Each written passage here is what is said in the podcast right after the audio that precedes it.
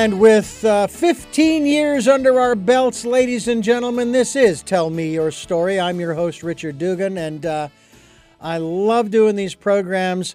I often uh, uh, listen to the music that I do, and I know that the, the musicians, the singers, what have you, they love it. They love being in front of the audience. They thrive on that energy, and they give back, if not as much, even more. I hope that I'm doing that here, giving back more to you through our guests here on this program. Uh, and I've often thought, because I love singing too, uh, would I want to do that full time? And do I do I have that same drive, energy, and so forth? Well, I don't know. I'm still trying to search that one out, but I do have the drive to bring you Tell Me Your Story, New Paradigms for a New World, as we're giving you choices and knowledge of those choices to help make your dreams come true, working on making this world a better place. Well, our guest today is doing just that. Uh, she has a, a, very interesting book. I think you're going to find this fascinating. We'll also be giving you her email or her website address. Uh, the title of the book is Decoding Your Emotional Blueprint. It's a powerful guide to, and I've got a bunch of big words here transformation through disentangling, disentangling multi generational patterns. Our guest is Judy Wilkinson Smith. And Judy, thank you so much for joining us all the way from Texas. Hi, Richard. Yeah, and you've gotten much better weather than we have. Thank you for having me this morning. Well, we'll send a little your way. Um, you know, everybody needs some sunshine and blue skies, and uh, it's coming. I know that Texas is experiencing something that uh, they they don't regularly that far south uh, in this country. Uh, I've seen snow on the hill on the mountain where we live here in Santa Barbara, believe it or not, only a wow. couple of times. Uh, but uh, you know, we all get our turn for drought? Do we all get our turn for um, uh, excessive rain, which we did get in January of 2023? But, you know, we survived. We will uh, pick up the pieces, uh, clean up, and so forth, and just continue to move on. And that's what we want to do as far as this aspect of uh, decoding uh, your emotional blueprint, as you have written about. Uh, and I know that for a lot of folks, uh, here we are in the month of February. Uh, actually, it's actually pronounced February, ladies and gentlemen. I actually learned both January and February how to spell them correctly, which where to put the U and where to put the A for one. Um, but uh, kind of goes along with the lines of the word library. I want to ask you about this aspect. Um, you've got some interesting comments here that were sent to me. not feeling the love uh, this Valentine's Day, your ancestry could be messing with your love life, which is rather interesting, decoding the emotional DNA. And when I saw the, the, the, uh, the, the acronym DNA, there was one thing that struck me. And w- this is going to maybe draw out a little bit of your own personal education and so forth. I'm curious. I know this goes on to say uh, decode the emotional DNA that uh, you've inherited from your family system to finally understand, break free, and create the relationship or relationships that you desire. Can our DNA be rewritten while we are living this life? Yes. That's what and you're, you're basically the one to saying. do it. That's what you're saying. Oh, yeah. It's exactly what I'm saying. So everybody knows they inherit their physical DNA, but what most people don't know is that you also inherit your emotional DNA. That's your patterns of thoughts, feelings, actions, reactions. It often feels like it's yours. It feels intense. It feels like this is happening to me. But if you start to look in your family system, you'll see that it goes back generations. Now, many people don't have access to that. So then what I tell them to do is timeline your life. You will still see those patterns popping up and and so what i will often say is sit down let's take relationships. Write down all your thoughts about relationships all your feelings all the actions you take all your reactions. And notice your inflated reactions because those are often a source of your emotional dna but then ask yourself when did those begin for me? What was happening in my life at the time? What did i make them mean about me? What did i make them mean about others are they serving me now? Because you're exactly right. Once you understand what's in your system, you can change it. And uh, it's the epigenetic imprint that you begin to change. That deep reaction starts to, somebody put it beautifully. They said, your, your genetic code is the loaded gun. The epigenetic imprint is uh, the one that pulls the trigger or deactivates it or changes it. And so, yes, you can absolutely change the way you've been. You can change your life. You're changing the emotional DNA, which affects you. It affects you going back and it affects those who come after you. So you're you're literally changing uh, pieces of do I succeed? Do I fail? Am I good at relationships? Am I not? That's in your hands and it's yours to do. You are what is called a systemic, you, you do systemic work as well as. Um, uh, as constellation and constellation yeah. expert. A constellation. Are we? We're not talking astronomy here. Yeah. Yes. No. No. We're not. Now I'm going to only allude to astronomy, astrology. If okay. you look in the sky, okay, and you have one of those zodiac signs. Yeah. It exists because every single star has its place. If you remove any one of those, it's not the zodiac anymore. Mm-hmm. A family system is the same. Every single member belongs, whether they were aborted, miscarried, still uh, uh, stillborn, adopted out, excluded because they went to jail, locked up because they they um, were in a an institution. They all belong. And what happens is the minute that we exclude any of those, it begins to rattle the system because the system knows it belongs. But then it starts to have a knock on effect and it creates an exclusion, which creates a pattern that starts to grow and expand and repeat. So now we have this exclusion that pops down. I had somebody, gosh, about two days ago, who was telling me about a, a child of theirs who will start things but not finish them. And I said to him, Any miscarriages, stillbirths, abortions in your family? And he said, There were miscarriages. Well, if that's not acknowledged and you don't talk about it, it is acknowledged in the system. And so innerly, this child's going, Well, if you can't live a full life and complete your life, I won't complete things in my life. So they hmm. keep translating until we understand what we're looking at. You know, I used to say, and, and we're, we're going now, we're going back 20, 30 years ago. And this was just in my head. This was something that I just came up with. All right. I, I, I theorized. You have a baby, baby is born. Everybody standing around Oh, what a beautiful baby. Oh, my goodness, look at that. He's got Uncle Bill's nose and Aunt June's eyes and and and you go down this list, okay? Right. Of all of these attributes. And I thought, okay. And then as the child grows, we also start to experience or uh, be witness to, oh, he's got Uncle Fred's uh, uh, uh, anger. That's it. You know, yes. or boy, he's got uh, Aunt Jill's laugh, or she's got this, and so on and so forth. And of course, then they get into school, and uh, then you start looking at the intellect, and um, uh, oh, just like uh, uh, cousin Billy. Uh, she she likes astronomy or he likes uh, uh, physical fitness. he's an athlete and so forth. But they kind of stop there. Yes, and, and that you shouldn't stop there. Yeah. This well, is genealogy 2.0. Right. Because the question that I raised and sort of answered for myself in that respect is okay, you, if, if, if we take on the physical, mental, and emotional attributes of our ancestors, would we also not take on the spiritual attributes that are encoded in that DNA because I still think that the DNA yes. has something to do with our soul.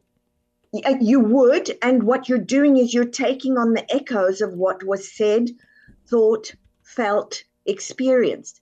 And the reason you're doing that, though, and many people miss this, is, and this is again genealogy 2.0, is those patterns, whether they're strong patterns or difficult patterns, are coming to you and they're saying to you, What can I become through you? Are you going to amp me up if it was something strong? Mm-hmm. Are you going to change me if it was limiting? And we literally have that capability in our hands. And Richard, it's as simple as one new thought, one new feeling, one new action. And now you start rewiring the brain and you start rewiring the body. And instead of reliving ancient history, you're perfectly present and you're creating a very different future. So you're pretty much playing in the quantum field, which people go, ah, no, everybody settle down. Quantum field simply means you are changing the pattern and you're the change agent. So think about that. You're the change agent. You see everybody sad. Everybody in the family is always sad. I was born sad. Everybody's sad. We have a look at the event that began the sadness because it's usually an event and it's not the event that does it, it's the decision we make about the event. Mm-hmm. So, what created that? Okay, everybody's sad, but I don't like being sad. I really, really want to be joyful. Yes, you are the change agent. So now you look at the sadness for wisdom, you give it its place because it belongs in the family system, mm-hmm. but you become the new voice that says, Joy is fabulous. And I don't have to be a victim anymore. I don't have to be a victim to that event. It happened. I know I don't want to do the same. So when I look at that event, I will be triggered differently. And now I'm going to create a whole different emotional DNA. And so we start a different path, and, and all of a sudden, joy is possible, success is possible, not being a victim is possible. You're, everybody who does well in their life said yes to something else, mm. yes to something more. And they quit letting people tell them what they could and couldn't do and just did it. Judy Wilkins Smith is my guest. She's a highly regarded organizational, individual, and family pattern expert. She's a, st- a, systemic executive coach, trainer, facilitator through Patterns and Leadership Conference, and uh, motivational speaker as well. Uh, 18 plus years of expertise in assessing, uh, uh or rather assisting, high performance individuals. Fortune 500 executives and leg- legacy families to uh, and limiting cycles and reframe challenges into lasting breakthroughs and peak performance. As we continue here on Tell Me Your Story, I'm Richard Dugan, your host, and it is really a pleasure to have uh, uh, the author as well as uh, uh the uh, guest here on the program, Judy uh, Wilkins Smith, as we talk more about her work and her book that is basically decoding your emotional blueprint. Decoding your emotional blueprint. We'll give out the website here in just a moment. Um, you know, it, it's fascinating because over the years, and it's been many years, uh, and certainly talking about death and dying uh, is fascinating to me. I love I love conversations in that regard because everybody has their own little perspectives on it uh, that adds to adds to the whole. Um, I, I lost my sister, my eldest sister, last March, the end of last March, and she was uh, 65. and um, I had a conversation with her that January prior, the uh, of 2022. But I also got to see her at Christmas of 2021. Um, uh, we uh, took. Uh, I flew out there to spend Christmas because they were telling me this could be our last Christmas together. And of course, she was so chipper. She was so energized and everything. I'm going, nah, this isn't going to be the last. Not knowing, of course, any of the details. But over the years, I have developed this, this uh, I want to say philosophy slash belief about death and dying. Uh, we have this soul that animates this body. And that basically all we're doing is we're taking off the coat, or some would say the meat suit um, and that we are immortal. That which we truly are is immortal, and um, is is is basically transitioning from from one form to another over the course of, I guess you could say, eternity or infinity. And I asked my sister in January of last year uh, if she was ready, and of course I found out too at the memorial. She did not shy away from the hard questions, and she didn't shy away from that question when I asked her. And she said, to my consternation, she said, Well, yes and no. I said, What do you mean, yes and no? And she says, Well, no, because I don't want to leave Perry, her husband, uh, having him to deal with all of this stuff. But if you're asking if I am ready as an individual, as a person, she says, I'm ready. I'm not afraid. I thought, wow, that is awesome that she is not afraid. Now, I didn't cry when I got the phone call that particular morning. As a matter of fact, I debated, debated for about five minutes whether or not to, to conduct an interview, just like this one, following that phone call. And I went ahead and I did the interview. And it wasn't until the memorial that I shed tears for my sister. Uh, thank God they recorded it. They did it on Zoom. My father was able to watch it because he was not able to attend. Uh, he has mobility issues. And so I have that video on my computer and I get to watch it every so often. And that's where I shed the tears. And, um, and I used I I would think normally in the past if I don't shed tears I must not care, but I'm thinking, well, why should I shed tears? The only difference between uh, before and after is she's just not in the body. Now she's everywhere. And I was hearing her. Wow. So it seems to me that I have kind of done this kind of work that you're talking about in terms of rewriting the DNA because when I was seven, I think I was seven, when my grandmother on my mother's side passed away, oh, I was almost tossed out of the church for being so emotional. I was I was carrying on so much because I loved that woman so much. Uh, and here I am now at 62, and it's like if my wife were to pass, oh yeah, maybe there there's going to be some grieving, no question. But she's not gone. She's not and and she is not gone. She's still with us. Okay. um, is that sort of the process that does take sometimes can take d- decades to develop that what intellectual pattern that will then work into the emotional realm for us to again rewrite the code it can. Um, typically, with this work, it does not. Typically, with this work, it's, it's a very quick process. Now, I say quick, it can take some people a year or two years, but mostly no. Because what happens is if you do a constellation, so quick description mm-hmm. a constellation means at a live event, I, I, I do them on Zoom, but at a live event, you would come to me and want to explore an issue. We'd identify the members of that issue and then I would ask you to pick representatives for each one of those members. And then I would say to you, place them for me the way that it is for you with regard to this issue. So, what you get is you get a spatial relationship, you get this big 3D picture that you can now see, hear, walk in, you can touch, you can sense. So, you're really playing in 3D. Mm. And because you're doing that, you're incorporating these multiple senses and you have pretty much the opposite of a traumatic experience. So you have a transformational oh. experience which goes, oh my goodness, I can see it, I can hear it, I understand, I've never seen that before. Oh, it wasn't about me, it was that. So you're having all of these insights, and they begin to rewire the brain and the body very quickly. And so you then wind up with this embodied experience that gives you that aha moment, or several of them, in mm-hmm. fact, throughout an event. So it can be a very fast process. What you've done is the the I've done it unconscious version. Some version is conscious, but it doesn't know the language. This gives you the language. So we're literally making the invisible visible and the unconscious conscious on a continual basis. Mm-hmm. So if you were to come to an event that I was doing, because of what you've already done, you'd probably start to quickly, very quickly grasp it and go, oh, this, oh, this, oh, this, and you put the pieces into place.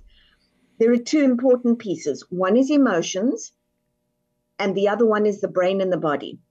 So when the brain tells the body a story that the body can believe, that becomes the new truth. You're terrible, you're stupid, you're an idiot. I know it. I can feel it in my body. I'm sweating. Look what you did. That was amazing. I'm capable. Oh my goodness, we can do this. And you have a different feeling if you want to start shifting your emotional DNA, you use elevated emotions, not false ones. You've mm-hmm. got to get into that. But elevated emotions with an elevated thought and feeling and it sparks it very, very quickly. And constellations and systemic work facilitate that shift. You know, um, we're talking with uh, uh Judy Wilkins Smith, and uh, we're talking about her book, Decoding Your Emotional Blueprint. And I want to send people to your website, which is Judy Wilkins dash or I should say hyphen, smith.com. And just so you know, uh, Judy, we will be linked to your website so that people can go there directly while, while they're listening to or even watching uh, this program, uh, this podcast, videocast, uh, or the radio broadcast uh, when it is heard.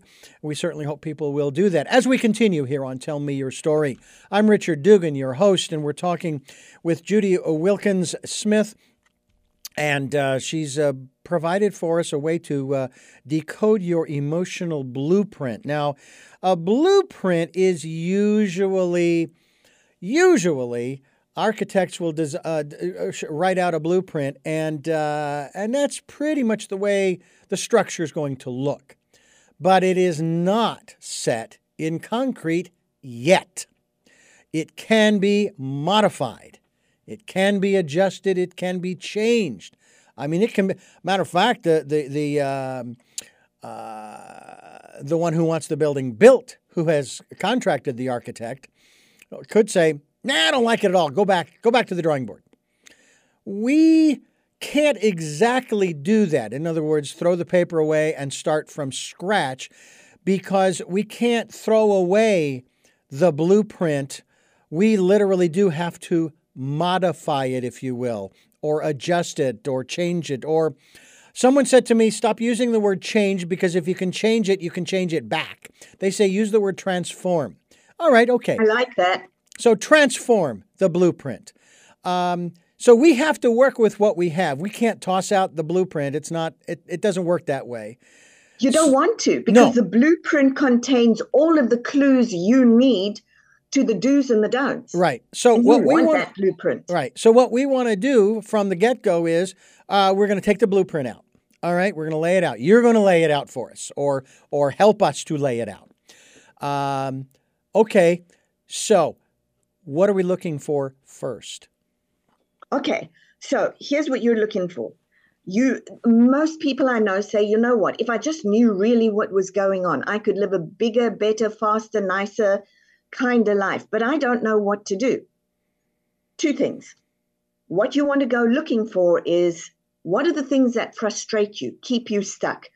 Uh, where are the places that you're really dogmatic? That's a great place to go looking. Where are your hates and your dislikes and your big feelings around things? Those are usually multi generational thoughts and feelings everybody does this or we all do that. Those are your that's part of your emotional blueprint. So let's take something like money because you, you have money dna too. So you're going to sit down and you're going to write down everything that you think about money. You're going to write down all of your feelings about money and all of the actions you take around money. And then you're going to ask yourself where did that begin? When did it first start for me what was happening in my life at the time? What did I make it mean about me? What did I make it mean about others? And then what you want to ask yourself is if you know your family, did anybody else in the family have a pattern similar? What might have caused these thoughts, feelings, and actions that I have? So I had somebody who's, I've just worked with them uh, yesterday, terribly risk averse, terribly risk averse. Turns out, of course, she is, she, uh, so it's a woman, and uh, she says none of the women in her family going back, which was common, could earn their own money.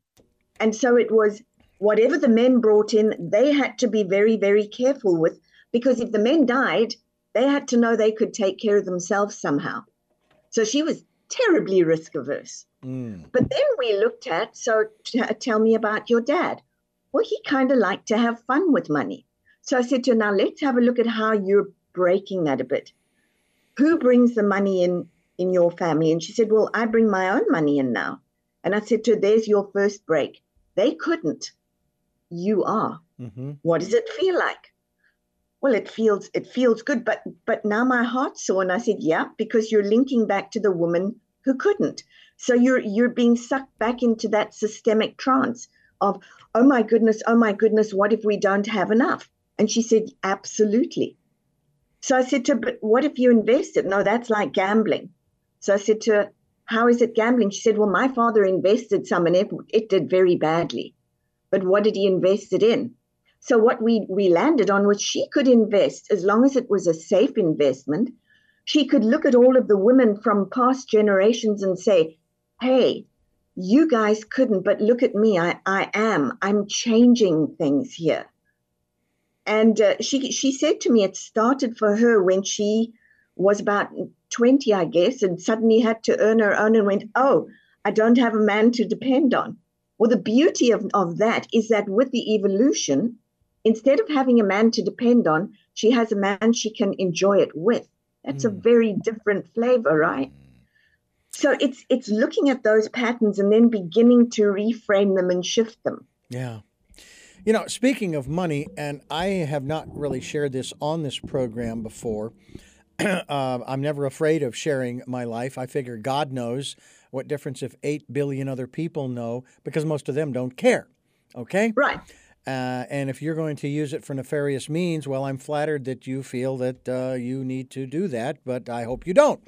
Anyway, in the last 30 years, starting with my first divorce, uh, and there's only been one, thank you, I have filed bankruptcy twice. Okay. I found myself recently, in the last couple of years, in a similar situation to the first two times where I'm thinking, should I or shouldn't I? Now, I found out that the rules had changed a little bit. It was a little more difficult and so on and so forth. Plus, it's also a rather expensive process. It's funny how uh, yeah, I need to file bankruptcy. I really don't have the money to pay my bills. Oh, you want six hundred or eight hundred dollars uh, for me to be able to file bankruptcy? I just told you I don't have the money. Yeah, about that. Yeah, kind of weird. So I said, okay, I saw how the first two times went. I'm not into insanity, uh, repeating the same actions over and over again, expecting a different result. So I went down a different path.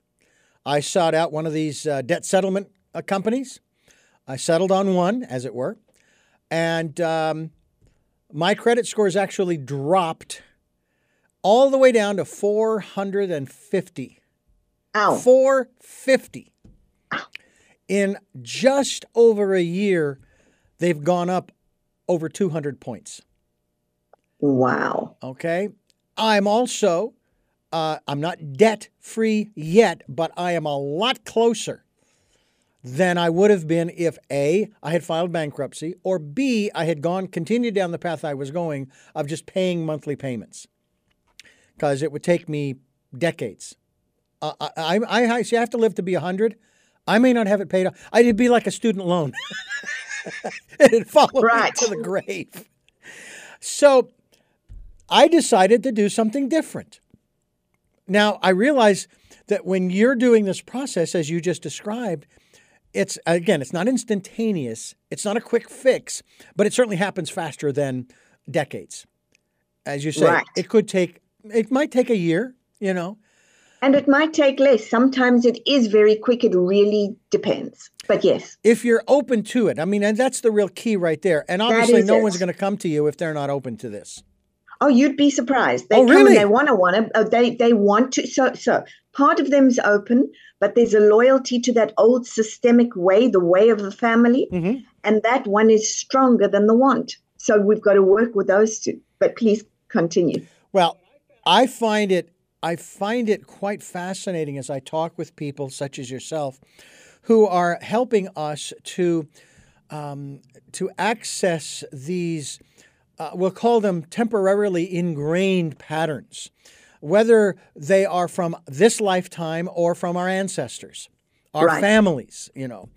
Uh, I can tell you also that uh, as an eighth grader, I was uh, delivering newspapers for uh, back in Phoenix for the Arizona Republic and the Phoenix Gazette. That was the company, and um, it was the first job I ever had, official job, and the first job I was ever fired from for, of all things, financial mismanagement.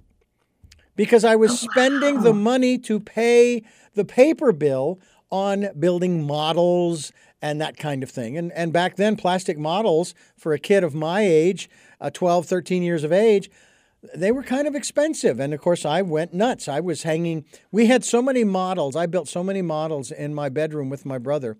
And we had one of those overhead lights, you know, in the center of the room. Right. We had so many models that we had to get desk lamps because because I had so many models blocking the light. So that was the first time I had had that kind of an experience with money, and I was fired. But I was able to come back from that, get rehired, and then for the next de- uh, the next four years in high school, I delivered uh, the evening paper and then the Sunday morning paper for four years. I absolutely loved that job. Now, did it was was I financially responsible? Enough to where I didn't get myself fired again, uh, but um, I think. But it tells what, me you've got a money DNA thing going on there. You yes, have a money yes, pattern. absolutely. And I wonder, does it come from just you, or does that live somewhere in your family? Well, I will tell you that my parents ha- have uh, often shared with me uh, in those times uh, that um, you know, how they what they did. Now, a lot of people will ask. Some people have asked me if my parents what they sacrificed to have a family of six. You know, so it was a total family of eight. Okay. Right, And that's I- a big family. Yeah, I asked my parents that. I actually interviewed them on this program that only after their passing am I allowed to uh, broadcast it. But they said, we sacrificed nothing because Exactly. that's what we wanted was a big family. Not knowing the challenges that faced them with children with visual impairments, with children with uh, asthma and this thing and that thing and the other thing, that's what they chose. Now, we were a basic middle class family, uh, did well. Uh, we went on vacations. Uh, we had fun and all those kinds of things. Lived in a great house uh, on a block that was fabulous. Had a great childhood and growing up. But I never really learned how to manage money. And my first credit card was a Montgomery Ward's department store Oh, card. yes. And that took me down the bad path Oh, dear. because I did not look at it as, okay, this is not my money, and so on and so forth. And um, that's one of the things, too, I think people have, uh, uh, and maybe this again is in the DNA. So it must, I'm going to say it does not come from my parents or my siblings for that matter, because they're probably. What about do. your grandparents? It could be my grandparents. It could be other ancestors, uh, and it's it's part of my DNA. Would you say that from my description that if I haven't just begun, uh, but that I'm kind of going down the right road to rewriting that particular portion of my DNA, that financial portion of my DNA? Absolutely. And what you want to do is sit down and, and go back to where you were as a younger person and what you thought about money Mm, and what you think about money now. Because here's the deal most people think that money is a commodity, it is not, it is a relationship. And the way you show up for it, it will show up for you. ah, So you really, really want to look at are you friends with money? Or is, is money a fear? Is it just something that you kind of use and it doesn't do very well and it runs away? Because if it is, you want to start reframing your thoughts, Yeah. feelings, and actions about it. You want to make friends with money. Yeah. You want to be a good friend of money. You want to be a wise, a wise steward of money. Instead of it coming and going, and instead of being in debt, what would it be like if you and money became such good friends that you became very wealthy? And what will that take? What is the very different feeling? Money is not inanimate. Yeah. You know, there's a, a gentleman on YouTube and I think on TikTok. I don't watch TikTok, but I've seen these videos on YouTube. Gentleman's name is Zach. And um, he's out out in the field, uh, so to speak. Uh, and he comes up to someone, could be uh, very well, very well, could be a homeless person. Sometimes in the grocery store, he f- comes across someone, and he will pretend to need uh, I, I need a dollar to to take the bus to this place, that place, or the other. And the videos show the person. Sometimes it's an elderly woman Oh, sure, sure, sure. And she'll go over, she'll get a dollar out. Here, here you go. And he says, uh, Well, I, I, let, me, let me just tell you, um, I really don't need the dollar. Here, let me give this back to you, but I've got something for you. And sometimes he will buy them. Uh, like this one elderly woman who uh, uh, he, he came across in the grocery store. He bought her chocolate and flowers. Oh, Uh, another woman who uh, lent him 45 cents to take the bus. He gave her $500. I love that. He came across that. some came across some homeless people who uh, he would go up to them, "Hey, how you doing?" You know, and and of course he can see that they're not doing well. He says, "You know, uh, you hungry? Can I get you something?" And then of course they'll mention the fast food places. Yeah, I could have this. That. Do you do you need a, a- a sleeping bag? Do you need a tent? Do you need this? Do you need what do you need? And he provides it. So what he's done is he has taken money and gone, you and I are friends. We're good stewards together. He's trying to teach people, and money is very hot at the moment, and I'll talk about that. Mhm. He's trying to teach people that if you love money, which we're taught is the root of all evil, it's not. Lust of money, maybe. Love of money, no. Because all money is asking for is its place in the world. hmm And he's saying, look what you can do with money. Money and I make friends. We're great allies. Look at the magic we make. Money is an amazing friend. It really is. So for you, it's okay. So if I started instead of, and you've already started, if I start down this road, if I start building trust with money, if I start understanding it and, and accumulating wealth, look at what I'm going to be able to do to spread a little magic because that guy sure does. Yeah. Oh, and I would love to be able to do that at that level, at that level. Now, I will say that when I go out and I buy some new jeans or shirts or what have you, I go through my closet and I pull out clothing that I haven't worn in years that is still in good condition. I'll put it in a bag and I'll set it out on the curb because that's kind of now there are facilities here where we can go to and donate Sure. in that respect too. But I like to get it directly to the people who need it right here and now. And as long as the weather is good, I'll set that out there. My wife has done the same thing. She will take clothing uh, that she hasn't worn in years that's still in good condition and put it in a bag and uh, and I will I will do the same thing and it will be picked up within And that's money. yeah it is it That's absolutely money. is You're putting money out on the sidewalk. Yeah. Somebody else who, who needs it or wants it yeah can take it. oh So I imagine I had a huge box.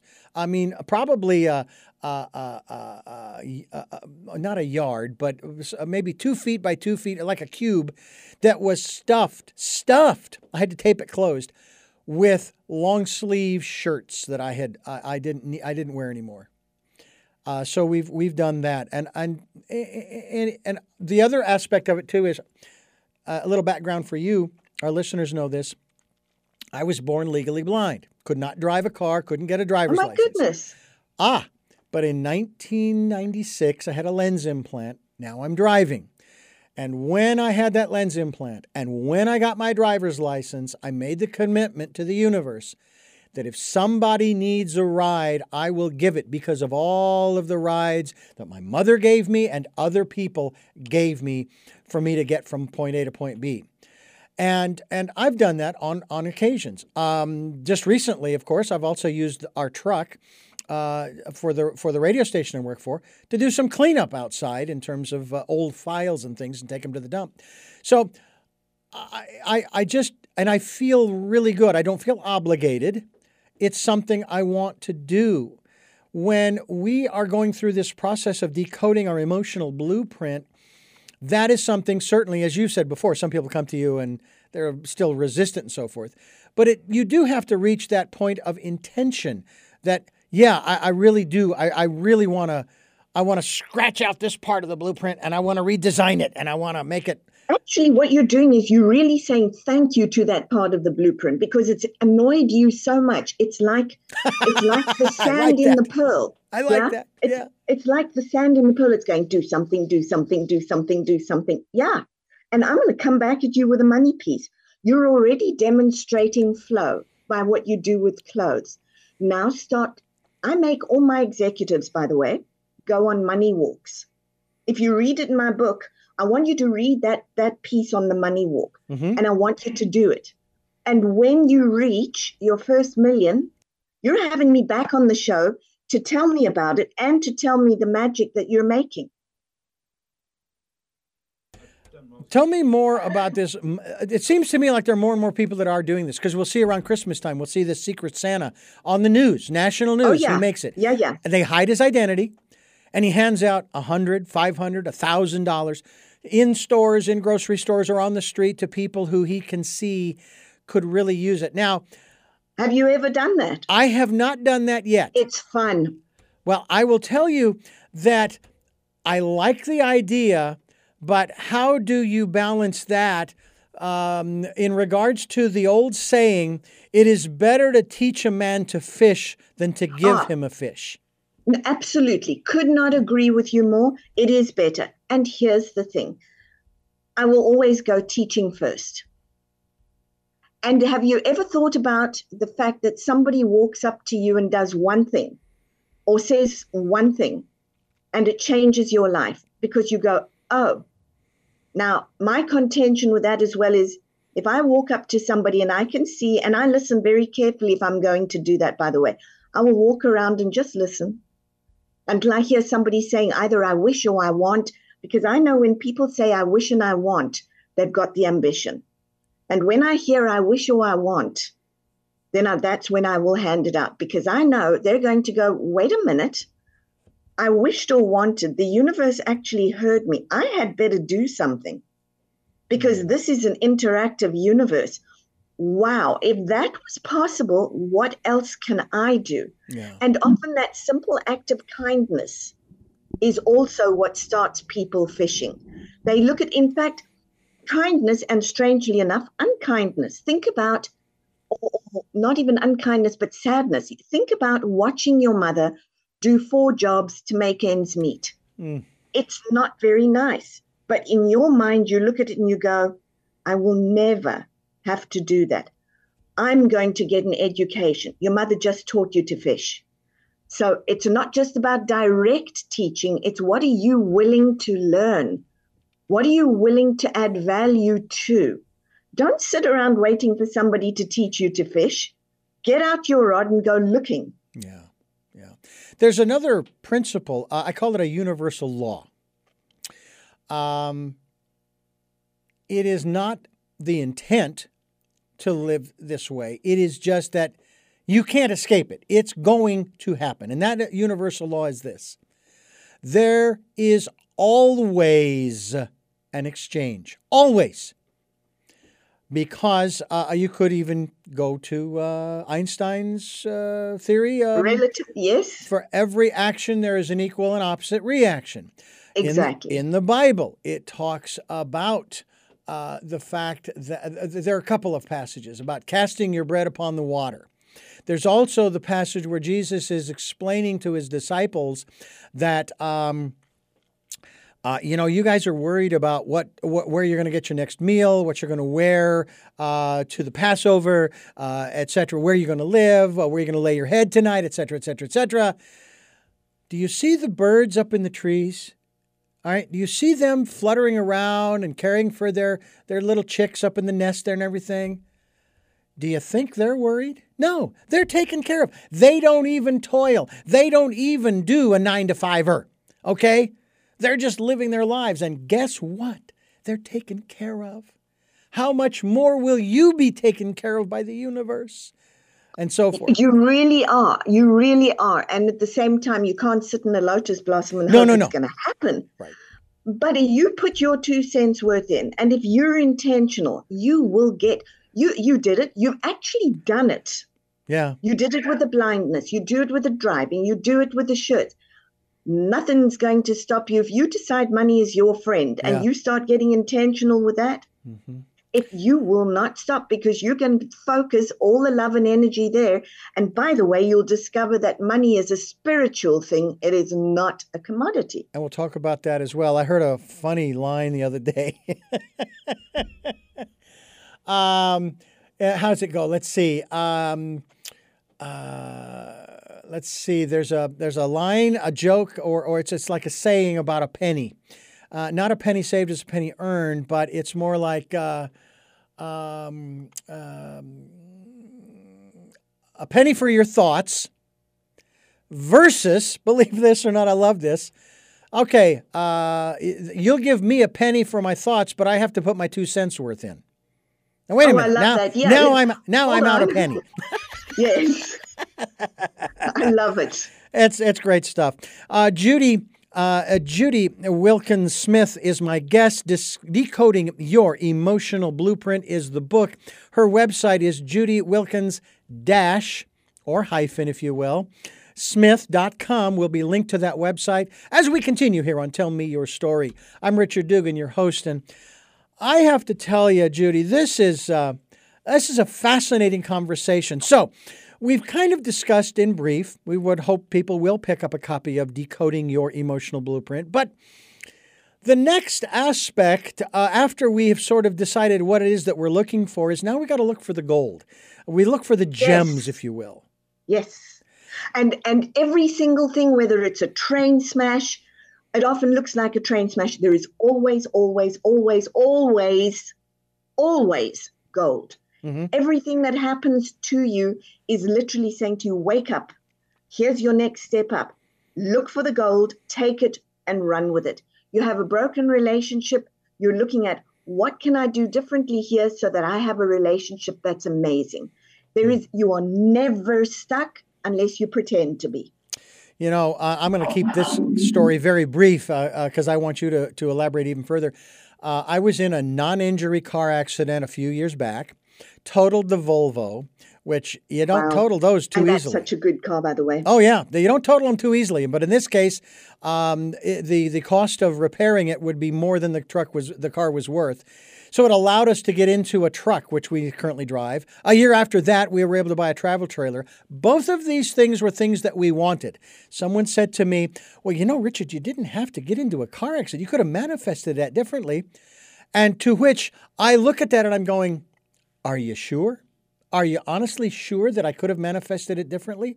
Because the way I manifested it, neither I nor the other driver were hurt.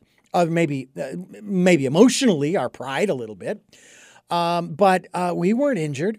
And I will tell you that the one act that I think probably did the most for me, especially, was I was I was uh, intuited to go up to the gentleman in front of the police officer and I stuck my hand out to shake his, and he thankfully reached out. And I said, I am just glad, first of all, that neither of us was injured. Now, go out and make it a better day than this because I'm going to. Now, I did that for two reasons. One, I was prompted to do it by my intuition, by my still small voice. I call it my friend. Oh, But, yeah. but I also did it because I know about the energies that can be generated through getting all cranked up. And he and I both live in the same community, and we may come across each other again someday. And we don't, neither of us needs that in our lives. Talk to us about the energetics of this decoding. Well, yeah. If you if you look at the energetics, it's literally what you make something mean. And it's really, really important. E- hmm. Exactly what you described. You have a train smash, you have a car wreck. You can either take that and say, My life is over, my car is over, or you can do exactly what you did. And we are a choice with that at any one time. Unfortunately, because we're taught to suffer and be victims, we tend to go the other way. But when you do what you did, you flipped it into the uncommon way. You actually looked for the gold. And because you looked for the gold, you found the gold. So in this work, what we also teach you to do is okay, so this is going on. Where, where's the gold? What is the gift? How do you use it? Because if you look for the gold, you know what the gift is, and you use it, you will change your life. And you will change life for those who come after you. So if you don't, you're being a little bit irresponsible here. A little bit, little bit. And when I was working for the Christian radio station, that was a dirty word you did not talk about. I'm not responsible. It's either God or the devil. And it's like, oh, I see. So, Ah. so you're a puppet on a string being manipulated by forces you think you understand. And I say you're not. I use the analogy.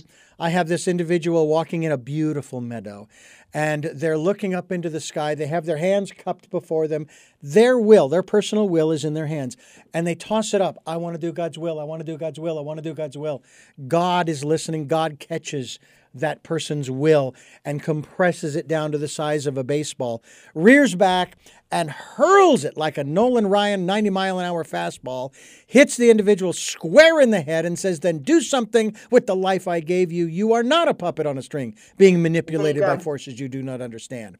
Speaking of forces, I want to get into this before we wrap up because this goes into the third section of your book. I believe it's the third. I'm going to paraphrase it this way. And I say this all the time three simple words Words have power.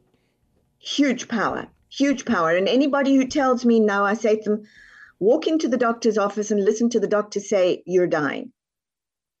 And tell me what that does to your body. Now walk into the doctor's office and the doctor says you're in remission and tell me what that does to your body.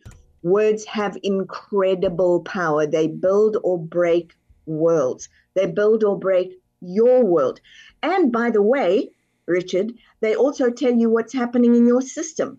They mm-hmm. tell you exactly what's happening in your system. I had somebody who, who came in, I was meeting them for the first time, and they said, Oh my goodness, I was in an explosive situation today. It was absolutely unbelievable. I mean, the burn of the whole thing almost decimated me completely. And I'm going, and I said to her, What happened? And she said to me, Well, I was a little bit late. My boss was ticked off. And I went, Wait, those words are not these words. Where in your family system is this huge explosive, whatever it is? And she said, Oh, yeah. My mother and I outran a volcano. My brother and father did not. We're carrying our history with us all the time. We're also carrying our potential with us all the time.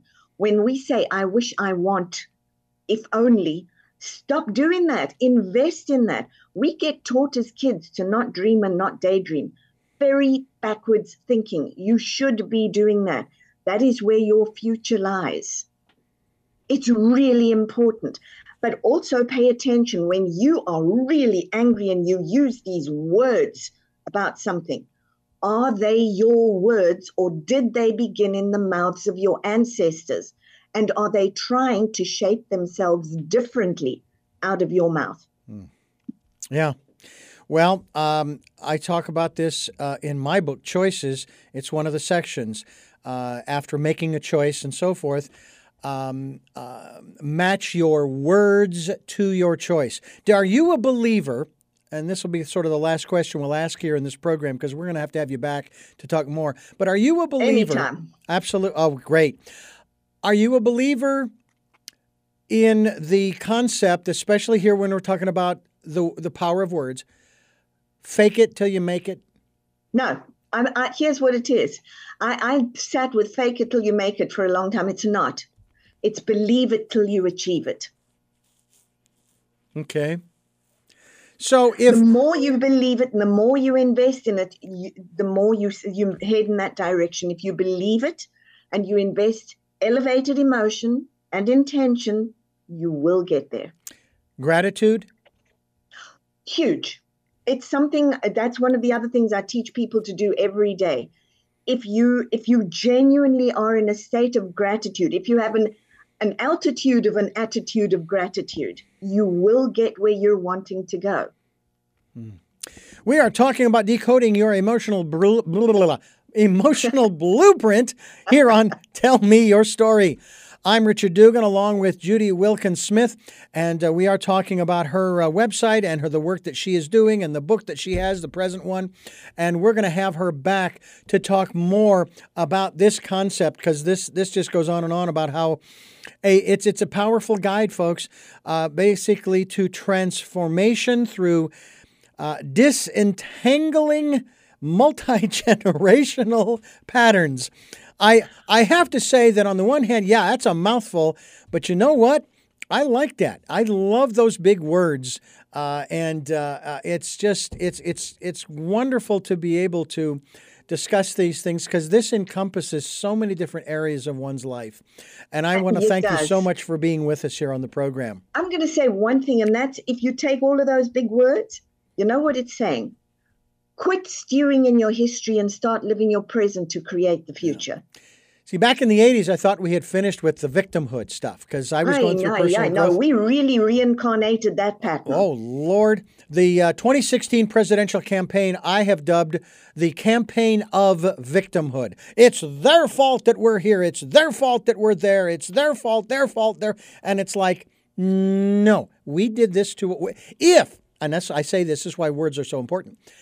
If there is really a problem, we did it to ourselves. yeah, if- if there if- is really, yeah, if there is really a problem, isn't it wonderful that the system has revealed that? Now, instead of whining, let's go and fix the problem. Let's be adults again and let's quit the victim. Oh, what a concept to be an adult. Although I wouldn't mind being childlike. I remember as a kid Oh, I love having a blast. We need to have fun dealing with these challenges. What is that? That is oh my goodness. And and you're gonna tell me what that is. I can That is Mickey Mouse. Oh! That is my friend. The epitome of have fun. believe it or not, my brother, younger brother, used to work for Disney. He has he's Oh. a younger brother. As I said, I'm 62. He's younger than me. He's already retired. That lucky son of a gun. He's actually traveling eh, traveling throughout Asia. He loves that part of the world. Uh, and uh, so, and I, I, I, he took my parents to China one year, and I was so proud of him for doing that. I wish I could have done that, but I couldn't. I'm not envious. But what can you? Yeah. What can you? Now you're going to get a challenge from me. Yeah. I told go make friends with money, and then I want to know what you're doing. And I want to see you go to somewhere amazing.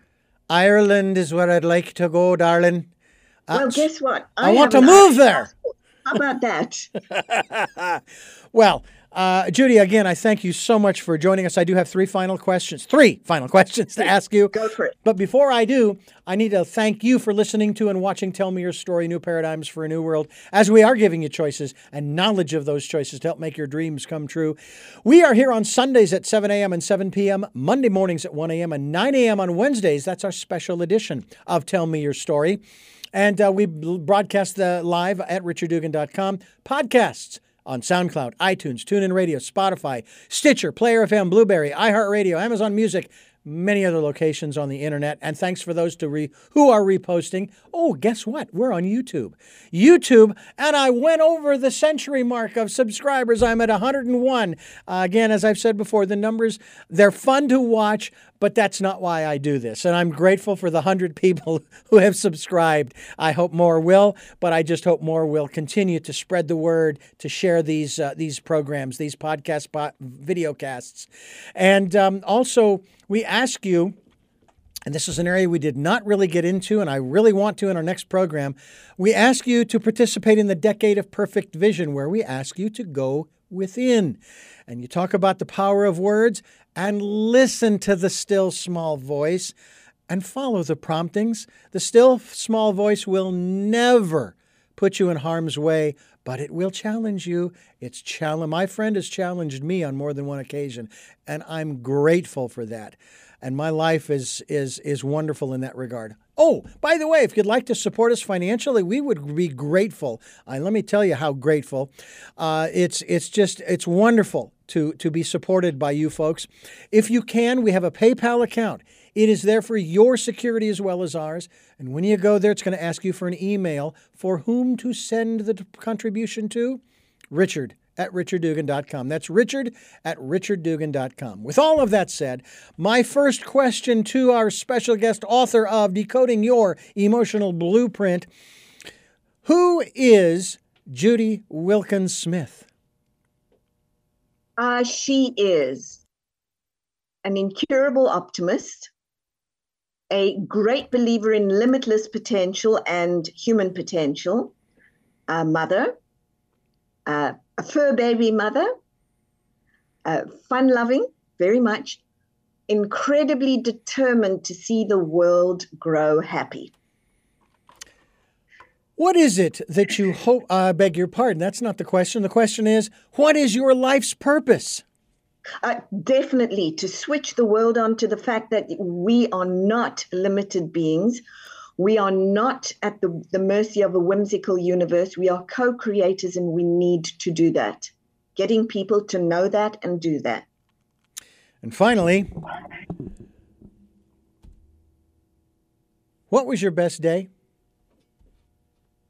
I think many, many best days. Gosh, the day I was born, because I got to have this adventure, I guess, to two amazing, amazing, incredible parents. I've had so many best days. Well, again, I thank you so much for being with us, and we will schedule another opportunity for our listeners and viewers uh, to uh, uh, participate by uh, listening and viewing uh, another edition of Tell Me Your Story. We'll look forward to that. Likewise, I can't wait to be back with you. And I thank you again for joining us here on Tell Me Your Story. And until our next broadcast, podcast, videocast, love to Lal. And Jeanette, I am still listening.